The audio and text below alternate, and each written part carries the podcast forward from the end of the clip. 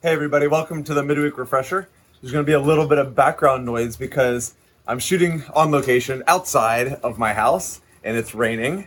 Um, but I'm out here on purpose. I, I came out, this is underneath my deck, and uh, I came out here to have some time alone with God. I thought that the rain was beautiful, so I sat here, was watching the rain. And I have so many lessons from this that I want to share with you. Don't worry, there'll be one main one. But while I was sitting here praying, reading my Bible, I realized that my gutter up here was clogged and it was overflowing right here.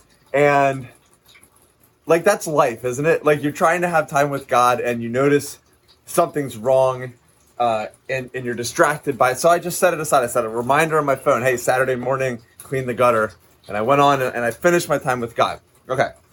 So, lesson number one sometimes you get distracted when trying to have your time with God, practicing your faith and you just have to set it aside. Lesson number two for me was uh, sometimes God speaks to me through um, just like actions, kind of analogies and things like that. And so, you know, I had a hard time walking away from this, to be honest. So I, I got up and I started feeling around, and I was like, wow, there's a there's a big clump right here. So I went ahead and cleared it with my hand real quick, and whoosh, I was rewarded by this rush of water. And so I thought, man, I got to do that some more. So I got in there, I got my hands dirty, I dug it out, um, and and it's fixed.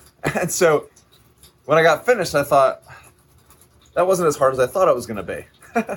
and so I started to just have a time where I felt like God was revealing something to me about my heart. And I think a lot of times for me, and I'm just going to make this for all of us too, for us, we, we, we if we spend some time noticing, okay? So I haven't I've been out here a lot lately, but I haven't looked up at this. And just because I wasn't doing anything else other than praying, I, re- I noticed it. We spent some time noticing kind of what's going on in our hearts. We might find some stuff that's blocked. We might find some problems. We might find some things that are, you know, holding back. Like let's let's run with the analogy here, holding back God's blessing in our lives, or holding back our own sense of goodness and love and joy and peace we might have some blockages in our heart in our life maybe even in the way that we see other people or see ourselves. And it, it takes it takes um, taking time to notice it. What i've found about myself especially during this time is it's a lot easier for me to to look at other people and, and assess what's wrong with them than it is to look at myself. And jesus spoke about that in matthew 7 right? He said that we're really good at seeing the speck in other people's eyes.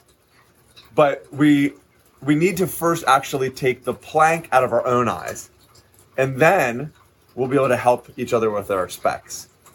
And and I really feel like that is that's powerful for right now where we are in our in our nation, in our communities, talking about race and talking about becoming more aware. Um, it's really easy for me to to to read someone's argument or article or or whatever and find the speck that's there. But it takes a lot of courage, and I see this happening, right? This is some of what we're talking about. Um, it takes a lot of courage to look at the plank in my own eye, in my own heart.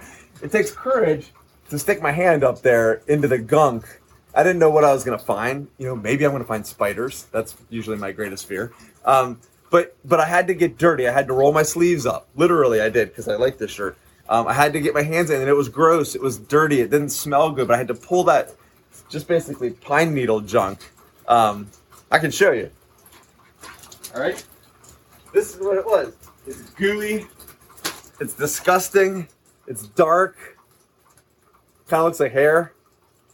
Definitely doesn't smell good.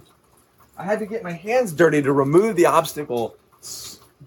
Right? So it took noticing it, like taking some time to notice. So it may, for us, if you're talking about biases you might have, racial biases, or if you're talking about feelings you might have towards people. Maybe it's not about race. Maybe it's in your marriage or with your kids or in friendships. You're talking about hurt that you might have or pain that you might have. You're talking about behaviors and patterns that you might have. It takes some time to notice those things. And that's some of what's happening nationally right now, but also can be happening personally. It takes some time to notice those things. And then it takes some courage, doesn't it? To reach in, to take the, to do the work, the heart work, to do your heart work, to look at the plank in your eye right? Don't take the easy out of finding all the specks in everyone else's eyes.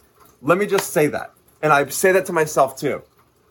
It's really easy for me to sit with a friend and talk about what that person said or what that person posted. It's really easy for me to read social media and pick out what that article is doing wrong and what that person is doing wrong and what that politician is doing wrong and but maybe Jesus is calling me to look at the plank in my own life, the plank of bias and racism, you know, the plank of hurt feelings, the plank of judgmentalism, you know, and and maybe Jesus would say to me, and maybe Jesus would say to you, like, let's let's look at those planks. Let's let's let's have some courage and reach in to the darkness of our own hearts with the, with the help of God.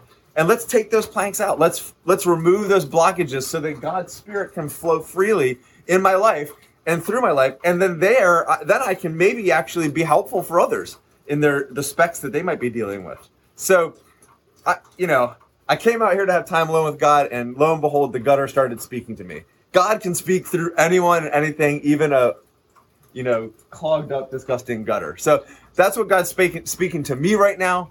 Maybe that will speak to you. And uh, I hope it's encouraging. And listen, I'm really excited to continue our series on practicing faith this Sunday. We're going to be shooting from a brand new location, so you don't want to miss it. We have great, funny stuff planned for the kids. So join us this Sunday. I will see you on the live stream.